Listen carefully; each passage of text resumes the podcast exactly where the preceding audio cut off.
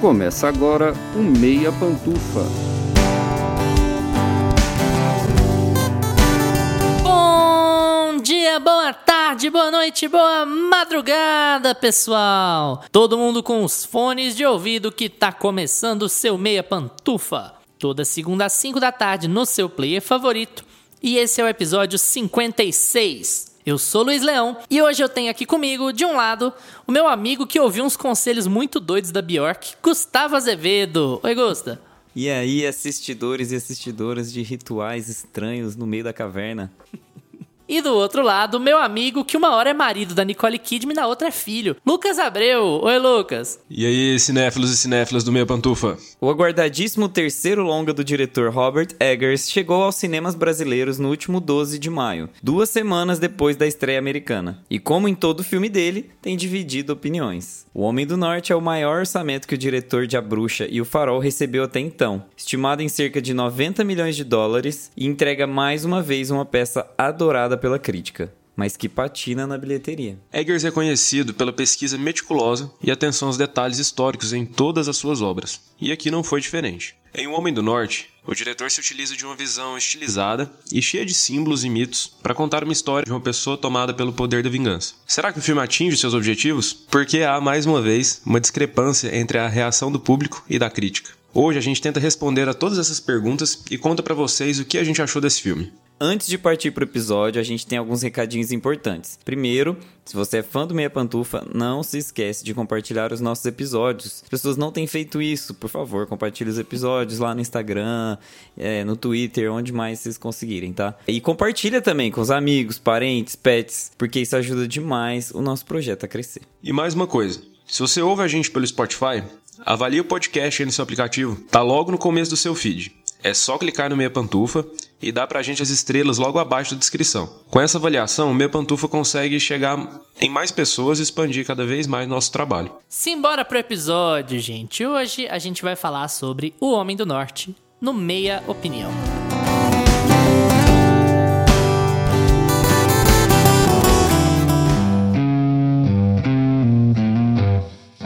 Meia Opinião.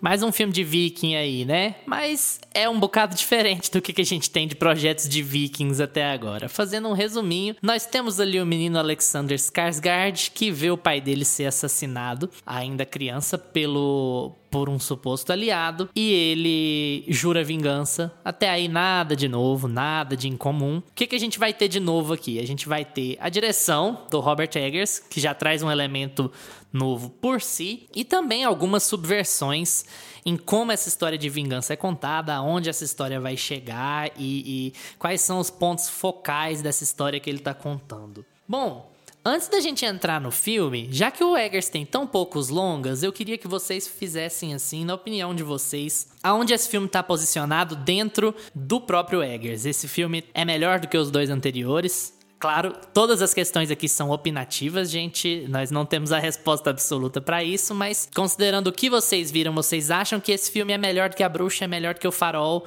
Ele não chega tanto e por quê? Ai, é complexo porque eu posso me adiantar em algumas coisas aqui. Mas eu acho que a gente consegue ver quão concreta é a carreira do Eggers, né? A gente vai chamar ele como?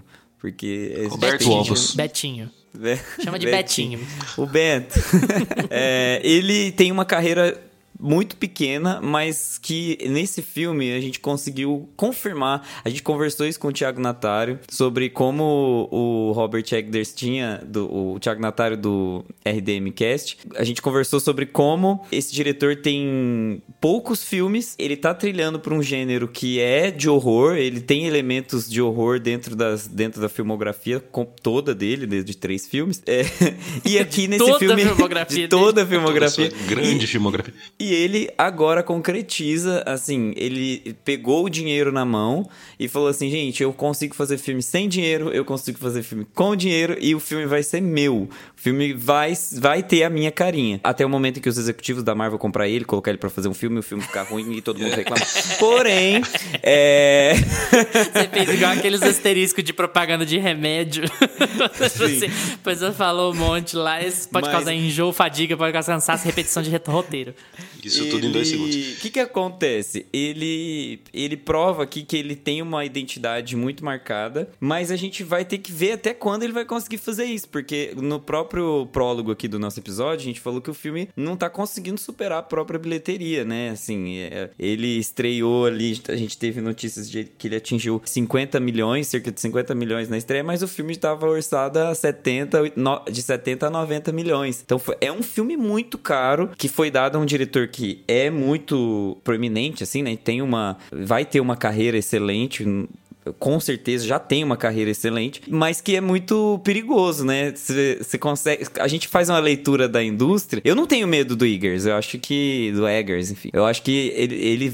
Todo filme que ele pegar, todo projeto que ele pegar, ele vai deixar a carinha dele, assim como ele deixou nesse. Só que esse filme é meio perigoso, né? A indústria lê essas coisas de um jeito muito errado. Tenho medo do que pode acontecer no futuro com a, com a carreira dele, assim, sabe? De- será que ele vai conseguir manter o, o orçamento alto nos próximos filmes ele vai ter que voltar para projetos mais indies, digamos assim? Ele vai, pro- ele Então- vai ter que ir pro streaming. Aí, aí, assim, eu sempre, como sempre, sabonetando, mas o que eu acho é, eu acho que esse é um dos filmes mais caros do Eggers, é- ele é um dos filmes que mais tem a cara dele, mas eu ainda não acho o melhor filme dele, narrativamente falando. Não considero. Acho que esse filme não é inventivo o suficiente em termos de narrativa. Tanto A Bruxa quanto o Farol são filmes melhores em história. Eu acho que o Northman ele é bom em todos os outros sentidos comparado com os dois anteriores, mas na- no que o filme, no que precisa de um filme, ele não é. Então eu acho que os dois anteriores dele são melhores, sim. Eu fico bem dividido, cara, pra escolher o melhor dele ali. Eu acho que os- todos os três filmes dele ficam. Eu daria quase que a mesma nota, assim, pra todos. Eu acho que cada um, apesar dos filmes dele terem todos a cara dele, até esse que, que tem um orçamento maior, que tem mais. A mão do estúdio pesa mais ali um pouquinho, mas tem muito a cara dele ali ainda. São filmes completamente diferentes, né? Que falam de coisas completamente diferentes, mas que tem o estilo dele de contar. E eu acho que todos três têm uma suas características. Eu, mas pra resumir aí, eu acho que o Homem do Norte seria o melhor, hein?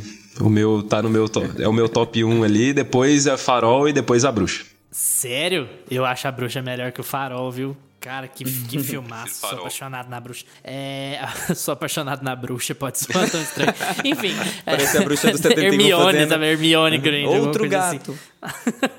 Eu ah, também acho difícil fazer esse tipo de escala, mas muito porque a gente tá falando de filmes com orçamentos muito diferentes, né? A Bruxa e o Farol são filmes claramente de baixo orçamento e o Homem do Norte já tem outra pegada. E, ai, dinheiro por dinheiro. Não é isso. Quando o cara tem muito dinheiro na mão, ele tem muitas outras expectativas. Ele tem que abarcar um público maior, ele tem que aguentar mais produtor em cima, ele vai ter mais bloqueios, ele vai ter que ter uma visão mais comercializada do que ele tá fazendo, porque os riscos são grandes, né? Então isso muda a perspectiva de como o cara vai filmar e como o cara vai conduzir a produção dele. Eu saí do cinema, assim, gente, embasbacado. Eu a, a emoção de sair do cinema é enorme. Tipo, o filme é muito impactante. O filme é mu ele te prende muito, muito. Quando ele começou, eu tava meio assim, assim, eu tava demorando um pouco a engajar, que você tem que se aclimatar um pouco à história, né? E aí tava aquela rugição, aquela gritaria, aqueles bichos lá, é bicho, mas não é bicho. E aí fica, eu demorei um pouco pra engajar, mas depois que o filme engata, que olha, a história do filme vai ser essa aqui, cara, ele é impecável. Eu saí do cinema na- naquela empolgação de que ah, o filme é nota 10. O filme é uma das melhores coisas que eu já vi. E eu ainda tenho um pouco essa sensação. Eu, eu acho que acaba desvanecendo um pouco, porque a gente para pra refletir, a gente vê outras análises e tal. Mas eu acho que o Eggers entregou uma obra impecável, incrível de é- ela é emocionalmente muito forte. Ela tem uma subversão muito inteligente ali da história de vingança lá, lá pelo meio. Eu acho que a gente pode entrar mais em detalhes sobre isso um pouco mais pra frente, mas de modo geral assim, eu achei uma produção incrível mesmo. Eu acho que ele tá pau a pau ali com a bruxa. Eu, eu não consigo dizer qual dos dois é melhor, mas porque os filmes são muito diferentes. Eles têm a diferença de dinheiro é muito grande e por isso a diferença de perspectiva do que tá acontecendo é muito grande. Eu ainda acho a história da bruxa mais legal. pegando uma ponta aí do, do, do Gusta, porque eu acho que a história da bruxa ela é um pouco mais ousada, né? O jeito que ele conta aquela história é um pouco mais desafiador. Você tem um elenco muito reduzido, você tem um cenário, dois cenários, né? E você tem que contar uma história muito perturbadora e ele consegue fazer isso com maestria e você fica muito perturbado com aquele filme inteiro e aquela sensação vai crescendo. É um filme de horror que não tem um jump scare, não tem sustinho barato de cinema e justamente por isso ele dividiu muito o público na época. Um monte de gente saiu do cinema odiando o filme porque ele não tinha jump scare, mas é aquele filme assim, você não vai ficar tomando sustinho no cinema, mas vai tentar dormir depois se você assistir ele tipo, meia-noite. Ele é um filme muito, muito incômodo, muito perturbador. Eu acho que os Sim. dois estão ali pau a pau. Pra, pra mim, com perspectivas diferentes, contando histórias diferentes, eu acho que os dois estão pau a pau. Falando um pouco sobre a história, eu acho, eu não sei qual é a impressão que vocês têm sobre histórias vikings. Eu sou um odiador ferrenho de histórias vikings. Eu acho, costumo achar um saco é uma costuma achar uma glamorização excessiva de uma masculinidade besta, umas coisas sem pé nem cabeça, ficar aquele povo loiro é porque a gente tá acostumado com os vikings da Netflix, né, que é aquele cabelo Exatamente. degradê, trancinha na barba. Isso lá nos é, anos não sei quantos. É aquele que você chega no salão de cabeleireiro e fala assim: "Olha, eu quero ou esse do Vikings um Viking. ou esse do Peaky Blinders". Exatamente. Ah, é, mas aí você pega o Viking, você põe só o cabelo, faz a trança e ótimo. Peak Blinder sem o chapéu e o terno, não dá. Aí o cara mora lá em Cuiabá, mora aqui Sim. em Goiânia. O cara é corretor de, de seguros e pede o, o, e pede o corte do, do Viking. mas, enfim, é, e eu acho que esse foi um dos fatores que me fez gostar demais desse filme, porque eu acho que a gente tá no lugar errado para falar sobre isso, somos três caras, mas eu acho que tem uma subversão enorme dessa ideia de masculinidade escrota ali dentro, cara. Eu acho que, que o, o filme é muito masculino, evidentemente, porque ele é um retrato histórico, né? Não, não tem muito o que fazer com relação a isso, mas ele dá pontos de vista muito interessantes, e aí a subversão, ele dá pontos de vista muito legais sobre o que essa masculinidade traz para essa comunidade ou para essas próprias pessoas ou para as pessoas que estão em volta daquele personagem. E, e, todos esses sinais são negativos. Toda essa masculinidade e a busca por vingança e a herança e o herdeiro, o cara que segue o pai cegamente, o cara que tem que vingar o pai, o cara que tem que defender o pai. E o que o filme faz depois da conversa que o Skarsgård tem com a Nicole Kidman, ele vira todo esse jogo e você fica, tá, mas peraí, ah, então, então a história aqui é outra. Então ele tem outra perspectiva, ele tá olhando isso por um outro aspecto. E a dinâmica das mulheres nesse filme é muito relevante para como a história vai sendo contada, porque ele acaba subvertendo o que seria uma história, como diria o Lucas, uma história Netflix sobre vikings. Ele subverte isso completamente, ele transforma aquela banalidade da luta pela vingança numa espécie de reflexão do tipo, por que que você tá fazendo isso? E por que, que você não para de fazer isso? E aí, quando você tenta parar, por que, que você não deveria parar com a sua busca pela vingança? O filme acaba trazendo muitas camadas para uma história que, de outra forma, seria muito banal, seria muito reta. Eu não sei se vocês ficaram com essa impressão também. O que, que vocês acharam sobre, sobre isso? Houve mesmo uma subversão da história da vingança ou eu tô sendo muito legal com Eggers porque fanboy? Eu acho que tá sendo bem legal. Eu também acho. Não, Nossa, eu já falei. Eu realmente é meu... encantado com esse filme. É. É. Ele é o meu favorito do Eggers. um pouco encantados, eu acho. Eu saí muito encantado. Eu saí exatamente assim como você saiu. Não, eu gostei pra caramba. Eu saí muito, eu saí empolgadaço assim do filme. Ele é o meu favorito do Eggers até agora. Mas eu acho a história simples. Eu gosto do jeito que o Eggers conta a história. Ele não deixa, realmente, ele não deixa aquela coisa superficial de, ah, é a vingança, eu só tenho que chegar até esse cara no fim do filme e pronto. Não, ao longo dessa trajetória dele, dessa jornada do, do protagonista, ele vai tendo essas camadas, ele vai, ele vai subvertendo a história, ele vai tendo outro ponto de vista, mas é bem previsível. Tipo, eu, eu, meio que já esperava acontecer aquilo, até as reviravoltas, assim. Gostei de ter. Eu, eu, se não tivesse, fosse aquela coisa linear demais, eu acho que o filme ficaria muito raso. Mas não acho ah, essas coisas todas, não.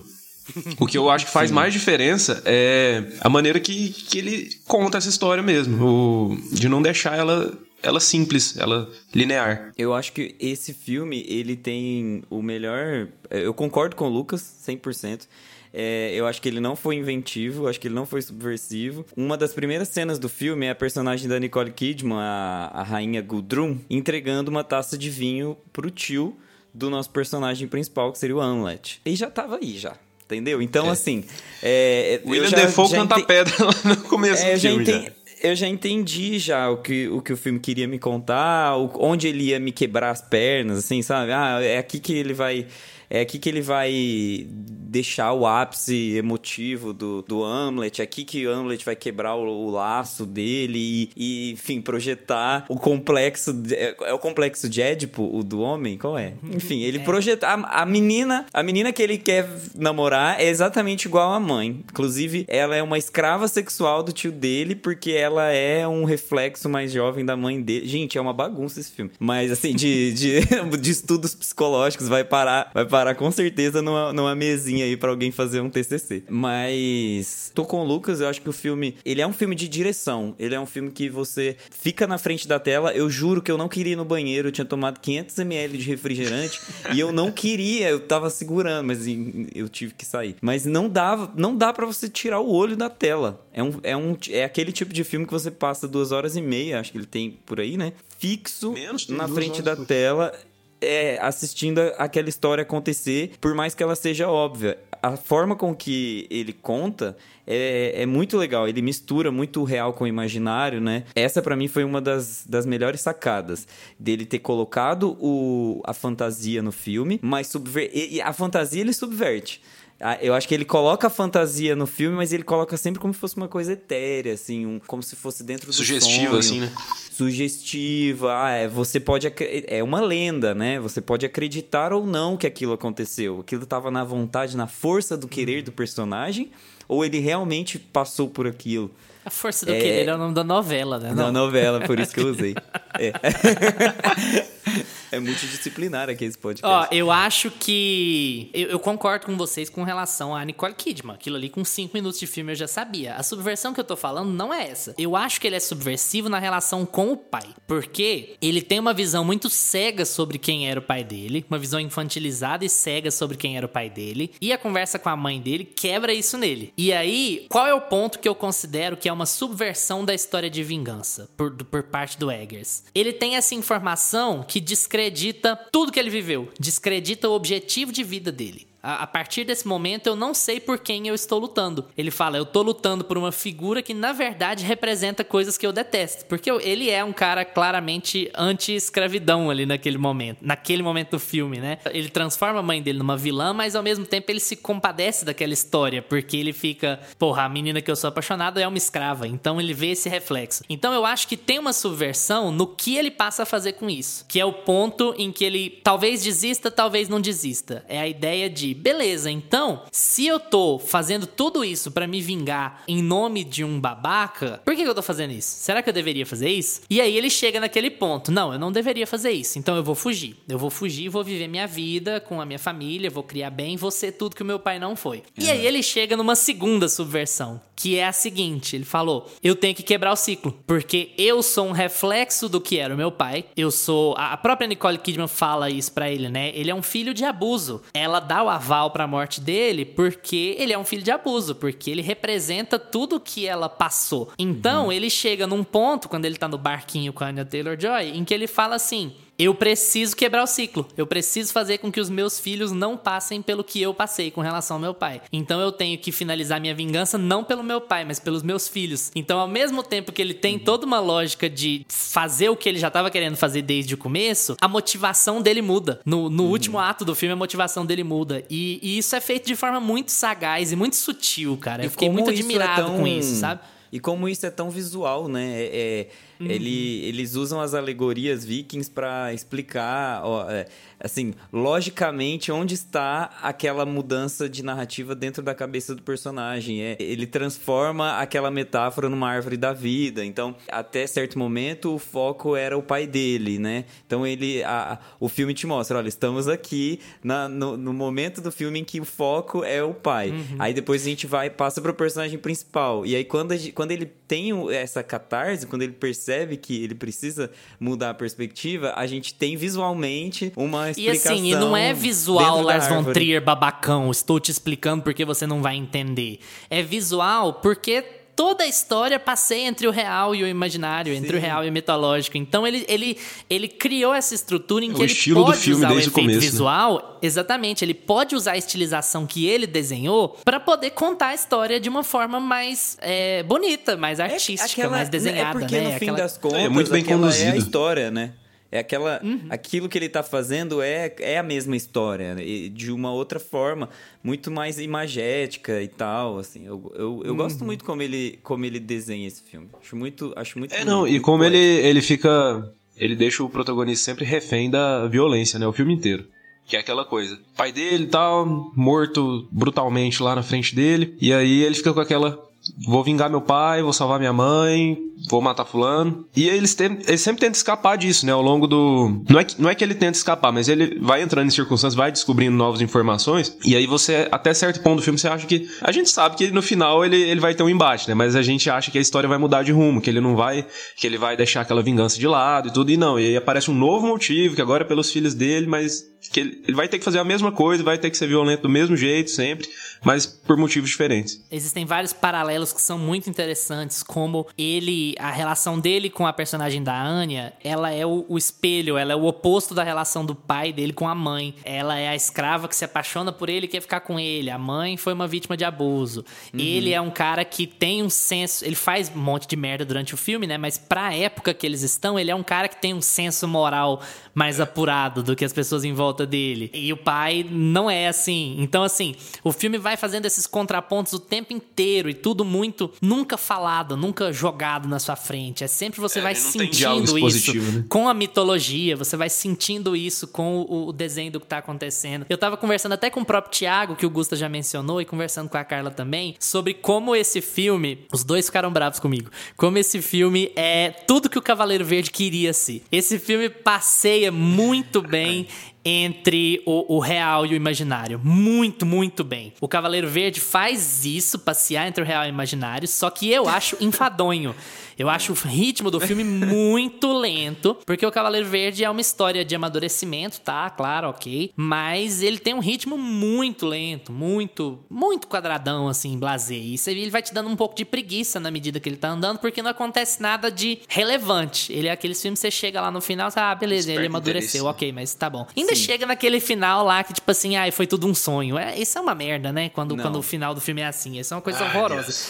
E aí, é uma escolha muito, muito vazia pra se fazer sempre. Esse filme, ele apura isso. Na minha opinião. Ele faz direto essas situações que você não sabe se estão realmente acontecendo ou não, mas que é pouco importante se elas estão realmente acontecendo ou não. Essa é uma leitura de como aquelas pessoas interpretam a vida, como elas interpretam o mundo. Então o cara vai pra uma ilha que não tem nada a ver com a terra oficial dele e ele dá três passos, ele entra numa caverna pra falar com o conselheiro dele lá da, da, da Noruega. É tipo assim, é, é óbvio que veros, verossimilhança foi pro espaço, mas não é o objetivo aqui, né? O objetivo é misturar essa aura de, ó, você, não importa o lugar onde você esteja, você tem o seu destino. O seu destino vai ser fazer isso. Então, os seus conselheiros, as suas visões vão ser todas coisas que estão acontecendo em volta de você pra te levar pro seu caminho. Jornada do herói mesmo, assim. Nada de muito inventivo nesse sentido, mas eu acho que esse desenho aqui no Homem do Norte, entre realidade e, e mitologia, funciona bem demais, porque é visualmente muito impactante e não é o tipo de coisa que te descola do filme. Tipo, ah, isso jamais aconteceria. Você não tem essa sensação lá. Você sabe que aquilo jamais aconteceria. Mas assim, são pontos que te ajudam a chegar onde a história precisa chegar. É, eu acho um dos momentos, vou usar um termo muito crítico de cinema snob agora, um dos momentos mais sublimes do filme é ele pegando a espada. Cara, que cena maravilhosa é Nossa, ele pegando a espada, espada é que vai boa. vingar, o- vingar o pai. Que, que cena linda, cara. E é uma cena de batalha tão real que, tipo assim, não é que ele vai ficar batalhando lá 20 dias. Ele apanha e cai. Ele tem dificuldade de levantar e o outro vai bater nele. Aí ele dá um golpe meio torto. Não é um, não é um super-herói. É uma pessoa que tá enfrentando os obstáculos que precisa enfrentar, né?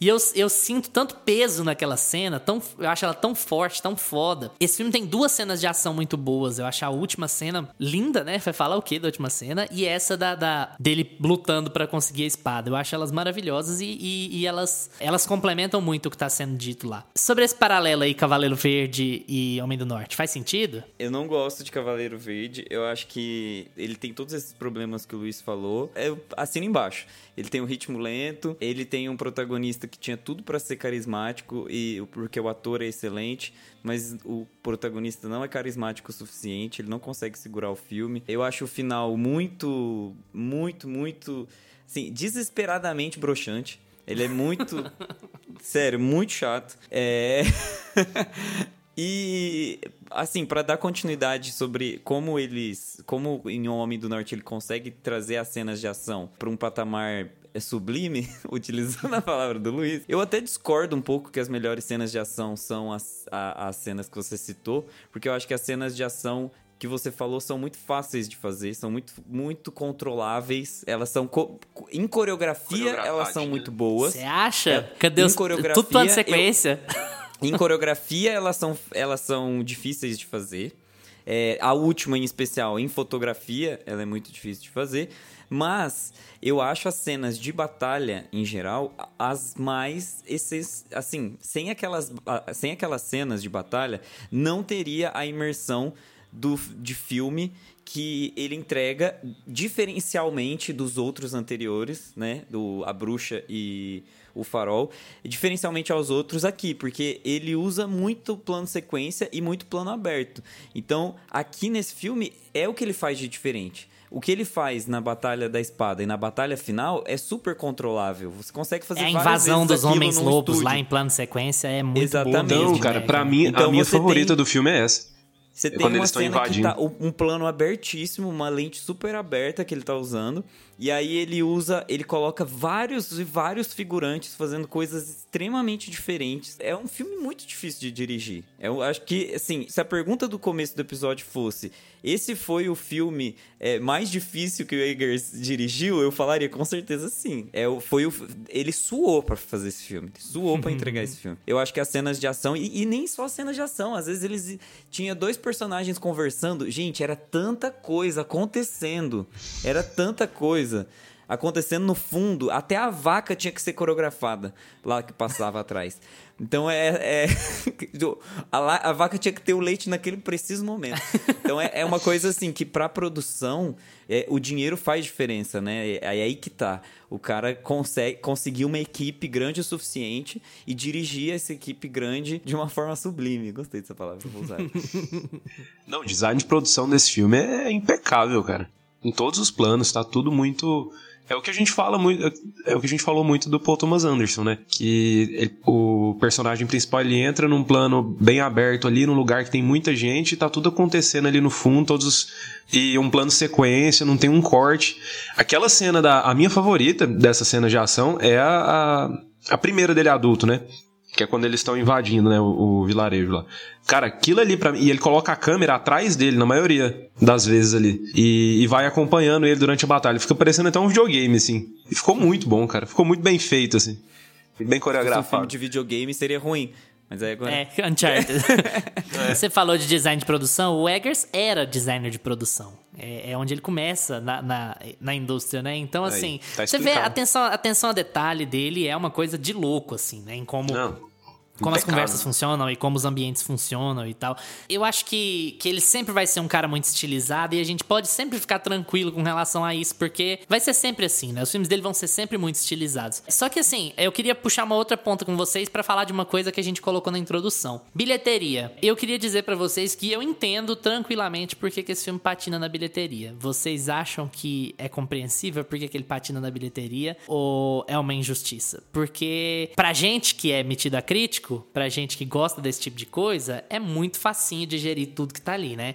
Mas eu imagino que pro público geral, o pessoal que tava dividindo sala com o Doutor Estranho nessas últimas semanas, é bem complicado, né? É, eu acho que esse é o motivo.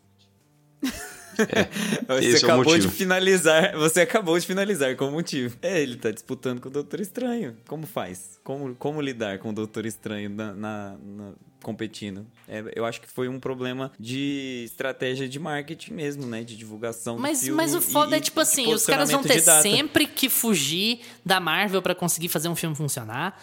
É, cara, eu acho que não pode ser sim. assim, entende? É. Não, não, não pode ser assim, não tem, não tem condições, porque a Marvel lança filme todo mês. Não tem, você não vai conseguir fugir disso. Eu tô querendo dizer assim, eu acho Talvez o filme do Eggers ainda seja muito um filme de diretor independente. Mesmo com um orçamento grande, ele talvez ainda seja um filme difícil para grandes públicos. Eu não acho que o problema tá só na Marvel, não. Eu não eu acho. acho. que tem muito papo, eu acho que tem muita teatralidade. Esse, se eu fosse apontar um defeito, eu ainda acho que tem muita teatralidade aqui. Tem muito monólogo, muita, muita conversa muito etérea, que Ah, é meio um desconexa defeito do resto do filme. filme e tal. Eu acho que esse tipo de coisa afasta, cara, porque muita gente vai lá e vai ficar, pelo menos a primeira hora do filme, pelo menos, vai ficar sem entender patavinas do que tá rolando. Que caralhos aquela bruxa tá lá no meio daquela invasão, sabe?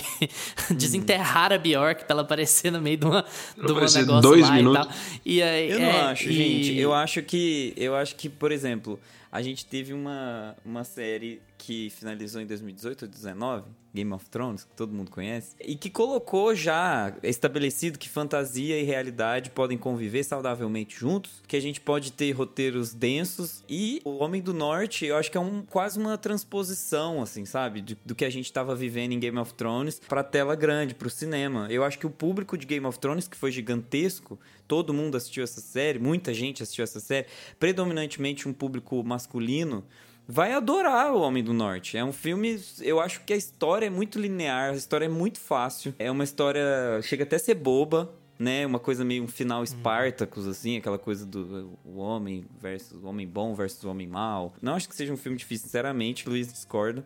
E eu acho que ele teve. O único problema dele foi tanto. Eu, eu reassisti o trailer, acabei de reassistir o trailer dele, eu acho o trailer excelente. Ele chama bastante atenção pra história, assim, ressalta os pontos importantes. Mas, cara, não dá pra competir com o Doutor Estranho, sabe? Dá pra você competir, sei lá, com Homem-Formiga 3, talvez. Mas o, o- o- as pessoas decidem, né, o filme que vão assistir no cinema. É muito caro. É, a gente conversa muito sobre isso. Se o público, se o, público masculino tem tá lá com a família e tem a chance de assistir um filme de 12 anos, ele vai pro filme que ele vai curtir, que vai ser bom, que ele vai ter com quem comentar e ele vai pra aquela sala, sabe? É, é, é triste. Então é dinheiro demais pra um diretor independente? Até hoje. Eu tenho um pouco de receio, assim, de a gente jogar tudo nas costas da, da Disney, porque é um alvo muito fácil, sabe? Eu entendo o motivo, eu acho que a Disney é culpada de boa parte das coisas do cinema mesmo. Ela é a principal praga que existe na existência do cinema hoje. Mas eu acho que a gente corre o risco de acabar subestimando um pouco as pessoas se a gente jogar a culpa de tudo na Disney. É, eu acho que os filmes podem funcionar ou podem não funcionar. Por exemplo, Cidade Perdida, da Sandra Bullock e do Daniel Radcliffe. Foi um filme que foi surpreendentemente bem nas bilheterias. Para um filme. É. Sabe? Que, que, que não tem janela nenhuma. E ele tava ao- no ar ao mesmo tempo de, de Doutor Estranho. Medida provisória foi bem nas bilheterias, disputando com Marvel também o tempo inteiro.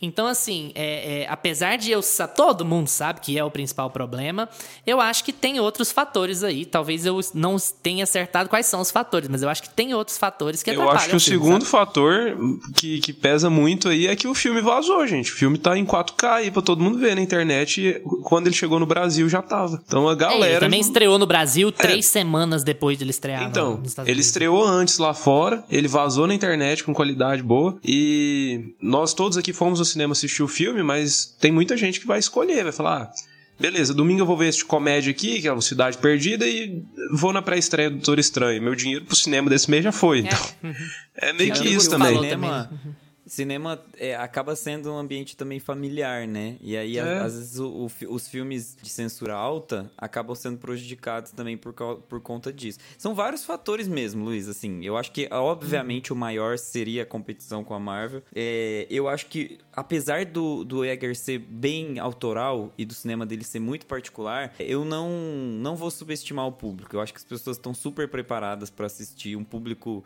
mais 18 consegue assistir o filme dele e sair super satisfeito. Ah, o tranquilo. filme tem um design de som, tem um. Gente. É assim, é uma coisa que, por É exemplo, uma em gritaria, uma dele, né, coisa. cara? o Todo filme Batman, dele eu é saí. É, é uma, é- a trilha sonora de Batman, por exemplo, é uma trilha sonora muito alta e Muito irritante. Sabe? Muito Não, chato. muito eu boa. detestei Muito aquela boa. trilha sonora. Adorei. Eu também Agora, achei uma merda. nossa, Adorei. que bosta. Mas enfim, o, a trilha, agora a trilha sonora aqui, em, a, tanto a trilha sonora que é praticamente cantos é, vikings e, e no meio do filme você. Meu Deus, Um soluço, querido. né? Você vê É, os um- caras soluçou, assim, dá um, dá um eno. A, a, a- a trilha sonora e o, o design de som aqui, ele, te- ele tá muito puxado pra essa coisa mais tribal mesmo, tinha que ser. E ele tá muito incorporado dentro da própria história, sabe? Não é uma coisa externa. Quando você tá tendo um- uma batalha, são, são cantos de guerra ali que estão sendo entoados, assim, e alto, e, e disputando com o grito que o cara tá dando quando ele tá morrendo, sabe? Parece que é muito bem pensado a música que colocou, o som que tá sendo emitido pelo protagonista, sabe? Tá tudo muito bem pensado ali, no final das contas. Eu Mas eu ainda acho que o. Que, tipo assim, botar dois caras lá pra fingir que é lobo, aquela gritaria, aquelas coisas, são elementos inacessíveis de um filme, cara. Um filme que Uhum. pretende fazer muito dinheiro no cinema. Eu não acho o filme difícil, como você falou, mas ele Uhum. ainda tem coisas da, da autoralidade dele, do cinema independente, que você. Hum, será? É. O pessoal tá assistindo Doutor Estranho e achando que Doutor Estranho é um filme pesado. Pelo amor de Deus, gente. Doutor Estranho faz acenos ao terror, mas Doutor Estranho é um filme de terror? Vai te catar, cara. Vai, vai, no cinema, mas baixa uns filmes aqui, aí no RDM, torrent, vamos cara. explicar Não. esse fenômeno. Não, legal, é legal é que, tipo assim, Doutor Estranho tá Fica aí o questionamento. Doutor Estranho é um filme de e? Não, e Doutor Estranho tá acenando ao horror e aí o Homem do Norte não, enquadrado como É. fantasia. Todos os elementos Nossa, que aparecem no- nos filmes do Eggers, do Eggers, enfim, Jaggers, é, Jaggers. são, são de terror. E aí aqui em Northman vai ser categorizado como fantasia. É, mas eu, essa questão da bilheteria, sabe? só pra gente, a gente finalizar esse assunto aí, eu particularmente eu esperava que ele fosse melhor. Porque o trailer tá muito bom, tá muito... Quem, quem não é familiarizado com o cinema do Eggers, vai ver o trailer e vai achar um filmaço, assim, filme de ação, blockbuster Quem que não eu é familiarizado com Eggers vai ver Nicole Kidman, Alexander Skarsgård, É, Taylor-Joy então, aí você tem, um- você né? tem uma Vários- galera conhecida, você tem um trailer lá que remete a um film, filmão de ação. Todo o pôster, todo o marketing assim, em volta do filme é um em volta de um, de um blockbuster. E aí você chega pra ver e você tem essa mistura. Elementos de um blockbuster com o Eggers, com o estilo dele. Eu acho que eles acertaram muito no marketing no sentido de como divulgar. Ainda estão, inclusive. Tá passando propaganda no YouTube o tempo inteiro, assim, sabe? É porque o Gusto aqui é rico, ele não tem YouTube Premium, mas pra quem é pobre, igual a nós, aí passa propaganda Aí do Homem do Norte em qualquer coisa de cinema que você abre. Quando eu disse a da estratégia de marketing, eu disse da estratégia acho que é a data, né? mesmo, tá? É. Eu não disse da Eu estratégia de divulgação do filme, não. Eu gosto também. Acho muito legal como... E outra, como, como que você tem Nicole Kidman, como você tem Anya Taylor-Joy, que a Anya Taylor-Joy, assim, a carreira dela tá... ela- Colocaram uma. coloca- Colocaram um foguete nela, assim, tá, ela só, só sobe. É. E, e assim. Falar nisso, vocês acharam ela, ela subvalorizada nesse filme? Não, eu acho eu ela acho que ela essencial. tá ótima. Acho ela eu acho todo essencial. mundo também. ótimo nesse Ela tá filme. importante. Acho Porque eu vi alguns comentários falando isso, mas eu, eu gostei muito, eu particularmente gostei muito dela no filme. Eu acho Eu ela gosto muito de como assim. a, a Nicole Kidman é, faz uma, uma bruxa mesmo que não envelhece, né? Subvalorizada, não, subutilizada, eu queria falar. Envelhece pra caralho. Em Big Little Lies ela era casada com Skarsgård, agora ela é mãe dele aqui nesse filme. Como que ela não envelhece? Só ela envelhece. Não, gente, eu fiquei, eu fiquei indignado. Mas eles dão um tratamentinho ali no começo do filme pra digital, Não. assim. Não sei se vocês perceberam. Ela dá. Uma- ela tá Como é mais que é uma novinha. rejuvenescida? É, deram uma rejuvenescida nela. E aí, assim, eu achei ela essencial também no filme. Todo mundo tá muito bem. A Nicole Kidman tem momentos excelentes. O Os atores William todos são Dafoe, ótimos. Quando eu vi O William Alexander Dafoe, gente, William Dafoe, eu acho que ele Alex- falou assim, de, de 2000, depois que ele fez o Farol, né, de, sei lá, 2020 pra cá, ele falou, cara, eu vou ficar de boa, vou pegar uns trabalhinhos de boa, vou fazer uns 5 minutos em cada filme, Ele só vai fazer ponta. vou Só só, fazer uma fazer pontinha ali. Teve o, o Beco do Meu Pesadelo, amigo, teve o, o que Homem ele do ganhou Norte. pra fazer o, o que ele ganhou para fazer o Duende Verde ali no, no Homem-Aranha 3, ele já sustenta o resto da vida dos Não é porque eu sempre bato o olho e falo, cara, tem o William Defoe, adoro o William Defoe, você vai ver, tem ele dois minutos no filme, aí você fica com aquela vontade de ter mais ele no filme. E o tanto que aquela caveira parece o William Dafoe. Aquela Nossa, caveira que conversa. demais, demais. Pelo filme Snuff, detalhes, gente. Mataram o William Dafoe e pegaram a caveira dele de verdade pra fazer. Porque como que eles fizeram um molde tão parecido? Como se ele já não fosse bizarro o suficiente, né? Será que esse filme ia ter ganhado mais dinheiro se eles tivessem deixado o Eggers mostrar o pau do Skarsgård? Ele tava doido pra mostrar o pau do Skarsgård. Ele reclamou que o estúdio não deixou ele mostrar pintos. Verdade isso, gente. Tá em tudo quanto é lugar. Ele falou, eu queria pintos no meu filme e o estúdio não deixou eu colocar. Eu acho que eu acho que diminuiria, inclusive, a bilheteria. É, eu acho que te- esse ainda, ainda é um tabu. Ele tem que trocar Não é um uma ideia tabu com o Paul Game Thomas Anderson, hein? Como é que ele faz aí pro estúdio liberar essas coisas? Não, É, eu, tô- eu tenho lá pro- certeza que que- que Bug Nights foi um filme que foi lançado no susto e os executivos não assistiram. Aquele filme é muito. Eles não viram filme até é o muito- final, sabe? Ficar com certeza. preguiça. É muito bizarro aquele filme pra ter sido- Adicionaram aquela cena assim de última mundo. hora. Assim. Aliás, que casalzinho feio, Alexander Skarsgård e Anya Taylor-Joy, hein? Meu É, Deus, eu- é a definição não- de bissexualidade. Eu só não fiquei, eu só não fiquei emocionado porque a Anya Taylor-Joy nem tanto porque ela é uma camponesa da cozinha, né? Ela sempre tá limpinha, cuidadinha. Agora, gente, o Alexander Skarsgård, ele tá assim absolutamente Tá em imundo. todos os momentos cagado, imundo, com cocô de pombo na cabeça. Não tem, assim, não tem É o Jonas como, do. Dark. Não tem Ele a única hora que vai uma do Dark, água no corpo dele é quando ele tem que nadar, que ele tem que atravessar o negócio. Sim, tem duas cenas assim que você acha ele bonito, você fala assim, não, eu prefiro ele em Succession sendo um bilionário chato do que ele aqui. Ai, ai, ai, gente. Lucas, você começa com um desafio hoje. Pantufas pro Homem do Norte. Ah, Eu vou de nove pantufas. Eu acho que esse filme tem uma coisa que me incomodou, assim, bastante no começo. Eu adorei o filme, mas eu acho ele muito escuro, cara. Tem uns momentos muito escuros. A gente tava falando sobre Outer Range ser escuro. Cara, esse filme é muito mais escuro. Todas as cenas são à noite ou que são dentro de algum lugar fechado, dentro do. A, a primeira cena, quando o rei chega, o pai dele chega, aquela cena é muito escura. Você consegue ver ele quando chega ali perto do. que dá mais um, um close ali no- nos rostos deles. Você consegue ver. E eu entendo que o Eggers ele quis fazer uma coisa bem como era na época mesmo, que ele só colocava algumas velas ali pra iluminar o local. Ele faz de uma forma bem realista. Mas aquilo ali me incomodou bastante no começo. Depois a fotografia vai melhorando, vai Mas ficando mais cinema, né? Eu acho que é um pouco diferente de Outer Range e tal, por exemplo. Porque eu acho que no cinema, se o cara faz isso, ele faz de propósito, sabe? Quando o cara faz pra TV, às vezes ele tá com. ele tá superestimando a TV de quem tá assistindo. Nem todo mundo Não, sim, eu comparei no caralho, sentido de ser muito mais escuro. E assim, pode ser proposital, mas não. É a mesma conversa do favorece. pessoal lá de Game of Thrones, da Batalha dos Bastardos de Game of Thrones. Foram bater no cinematógrafo porque a cena tava muito escura. Ele falou: ah, não, é porque eu fiz a cena pra ser assistida no cinema. Mas, meu filho, Ué, ninguém né? vai ver essa porra no cinema. Você tem que saber quem. Você tem que conhecer onde é que você tá colocando. Que porra de cinematógrafo é esse que não sabe onde é que a obra dele vai passar?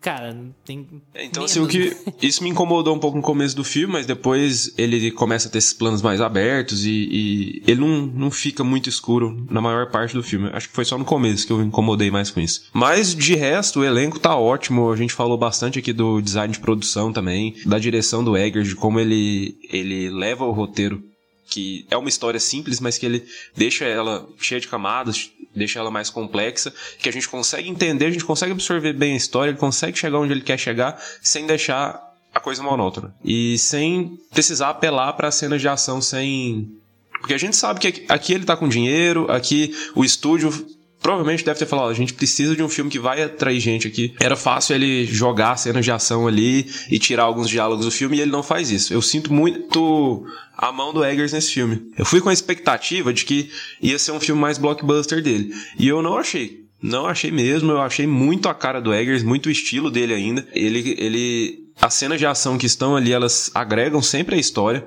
elas fazem parte de, de algo que ele quer ou trazer a gente pra imerso dentro daquele universo que ele quer passar, ou em, em termos de desfecho narrativo mesmo. E pra mim o resto tá tudo perfeito.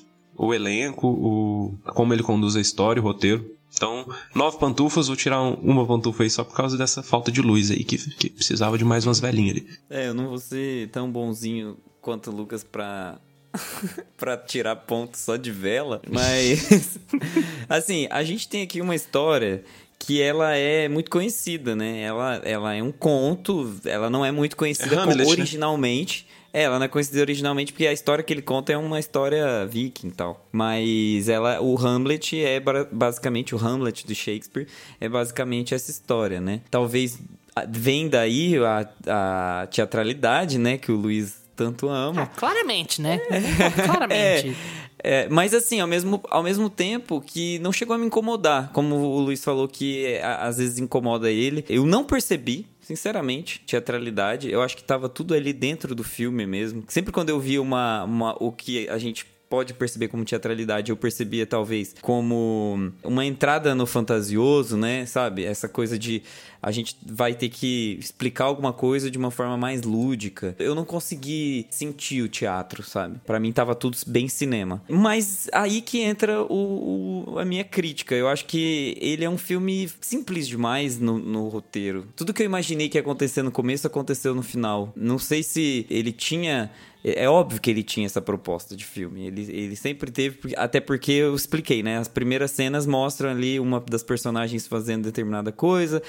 Uma hora e meia de filme acontece o que você já esperava. A cena final é exatamente como você esperava, só que de uma forma visualmente espetacular. Então, assim, ele é um filme que passeia por várias, vários trechos e várias quests do personagem, vamos chamar assim, que são espetaculares de serem assistidas mas ele é um filme que ao mesmo tempo não conta nada de novo. Ele só conta a mesma coisa de uma forma muito legal. Esse, essa é. foi a sensação que eu tive do filme. Talvez nisso ele seja até o oposto do filme anterior do Eggers, né? Porque o Farol é excessivamente complicado. Ele é ele tem pouca gente, ele tem pouco cenário, mas a ideia do que tá rolando ali, ela é muito metafórica. É tipo, Exato. sei lá o que, que é isso, sei lá o que, que significa. E é por isso que eu gosto mais do Farol e da Bruxa. Eu acho que são filmes que te instigam mais, que fazem você ficar mais curioso e fazem você procurar mais a intenção do diretor, a intenção da história em si. Por isso que eu acho mais interessante os dois outros filmes, para me justificar. Porque eu acho O Homem do Norte um filmaço. Eu acho O Homem do Norte, assim, até então um dos melhores filmes do ano. Mas não é tudo isso. Oito pantufas. Acho um filmaço, mas não é tudo isso. Talvez seja a coisa mais paradoxal que já foi dita Muito. nesse podcast. é um filmaço, mas não é tudo isso. Ele é um Acho filmaço. Que nosso parâmetro de... tá baixo, né? Você vira e põe Doutor Estranho. É, é porque em, em, direção, vocês entenderam, né? Esse ponto que eu quis dizer. Claro, em direção, claro. ele, é, ele é primoroso, ele é sublime. Mas ele, em filme, em história, ele não me trouxe nada de novo. Então, para mim, eu saí do cinema espantado com o que que tinha na tela, né? Fiquei muito feliz de ter visto tudo aquilo, mas narrativamente o filme não acrescentou nada para mim. Ele não, não, me contou uma coisa nova que vai me despertar, assim, sabe? É, mas um isso é mesmo, isso aí não tem como discordar, não. Ele realmente ele tem uma história bem bem óbvia ali, né? Bem. É, eu vou dar nove pantufas, tô com o Lucas. Eu acho que o filme realmente é simples mas não enxergo isso como esse problemão, sabe? Eu acho que eu acho que ele é é a prova de como você consegue com um bom diretor, com um bom orçamento, com um bom elenco, você consegue contar uma excelente história mesmo que ela seja uma história simples ou que ela seja uma história muito linear. Eu acho que isso é o grande charme de a gente ver um filme de diretor. É você comparar o, o, um filme de produtor, como as grandes estreias da Marvel, com um filme de diretor. Eu acho que o grande charme tá aqui. Quando você pega um filme de produtor, o cara pode ter o roteiro dos sonhos, ele pode ter 400 reviravoltas, fazer a coisa mais original do planeta. Se ele não tem os mecanismos de contar essa história decentemente, se ele não tem um bom elenco, se ele não tem um bom cinematógrafo, ele não tem um bom design de produção, um bom diretor de arte, ele não vai conseguir contar essa história de um jeito engajante, de um jeito que você saia do cinema assim, cara, puta que pariu. É a, o grande ponto de porque talvez porque o, o Senhor dos Anéis do Peter Jackson funcione e o Hobbit não funcione, sabe? Você tem ali uma história muito linear. A história das histórias, né? Você pode gastar três horas e meia por filme, mas se você souber como você tá contando, se você tiver um elenco que te ajude, um cinematógrafo bom, um design de produção espetacular, você pode contar mais simples das histórias que ela vai funcionar. Mesmo que você consiga prever os caminhos onde, elas, onde ela tá indo. Eu concordo com o Gusta no que ele falou. Tem coisas ali muito previsíveis. A, a papel da Nicole Kidman com o irmão do, do marido dela é na cara. 30 segundos de filme, ah, beleza, então é isso aqui. Mas, como eu falei anteriormente, eu acho que tem outras subversões ali dentro da história que são muito relevantes. É como o Eggers consegue fazer com que o cara mantenha o objetivo que ele tem desde o começo do filme, mas que a razão pela qual ele vai fazer aquilo mude. E que isso faça toda a diferença no fim das contas. Quando o filme acaba, você fala, ele fez exatamente o que ele falou que ia fazer, mas como as razões dele são diferentes, isso tem um outro impacto na história. É, ele usou, ele foi o último ponto no ciclo da violência. Ele precisou ser violento para quebrar o ciclo, para que a linhagem dele pudesse continuar livre dessa violência.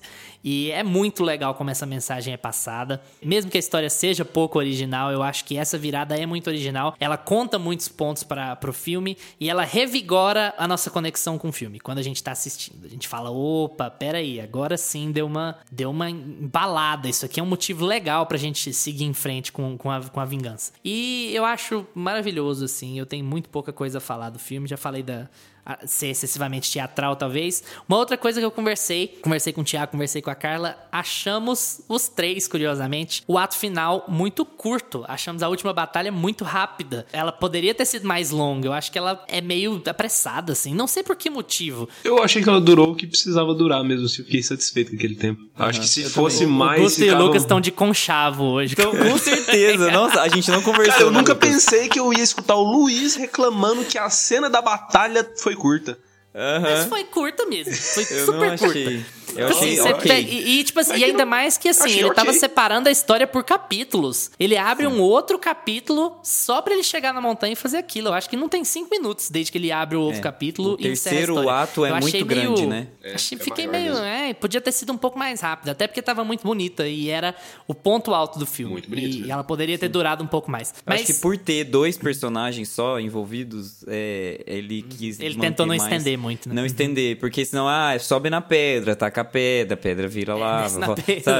Eu acho que ia ficar uma fazer, coisa, né? É, eu acho que fica uma coisa pouco inventiva, né? Então eu, eu senti que era o que tinha que ser. Eu acho que até casa com aquela verossimilhança que eu tava apontando na batalha pela espada, né? É a uhum. ideia de que os estavam os dois machucados pra caralho, os dois estavam muito cansados. Eles não iam ficar brigando 20 minutos lá. Não ia, uhum. eles não tinham condição física para brigar 20 minutos lá. Mas vai brigar o quanto eles puderem até chegar no, no fim das contas. Mas Nove Pantufas, eu acho o filme excelente, perfeita, quase sem defeitos. Vale muito a pena. Espero que ainda haja uma resposta de público. Eu acho que o filme deu uma recuperada Nossa, relativa espero, com o lançamento no Brasil que, que foi o único lugar que lançou um pouco mais tarde, e é um mercado muito grande, né? O filme tem um orçamento, como o Gusta disse, de 70 a 90 milhões de orçamento estimado. O filme até agora fez 63 no mundo. Então, Ele vai lançar assim, na China é, ainda? Lucas, eu acho que ele não saiu na China e, e, não sei dizer se vai sair, não tem essa informação, é. porque lá é um mercado muito forte, né? Talvez é. dê uma recuperada. Eu espero que recupere, porque assim, vocês sabem como a indústria é cruel com diretores que vêm do indie, né? Se o cara pega um orçamentão e o cara não consegue fazer o filme, ele vai ter muita dificuldade de pegar um outro orçamento do tipo. Ele vai ter que voltar para fazer uma cena mais, mais contida com relação ao orçamento. Tomara que o filme se recupere por causa disso, né? 9.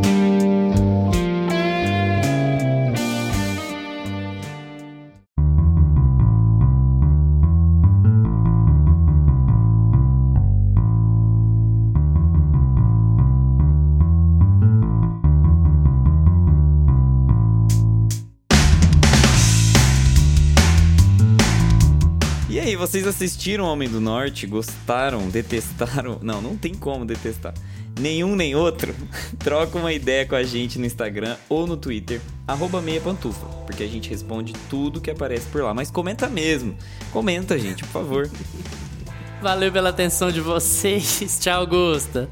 Tchau, galera. Tchau, Lucas. Falou, galera. Lembrem-se de seguir a gente no seu agregador de podcasts preferido: Spotify, Apple for Podcasts, Amazon Music, Deezer. Segunda-feira que vem a gente tá de volta com mais meia pantufa para vocês. Tchau!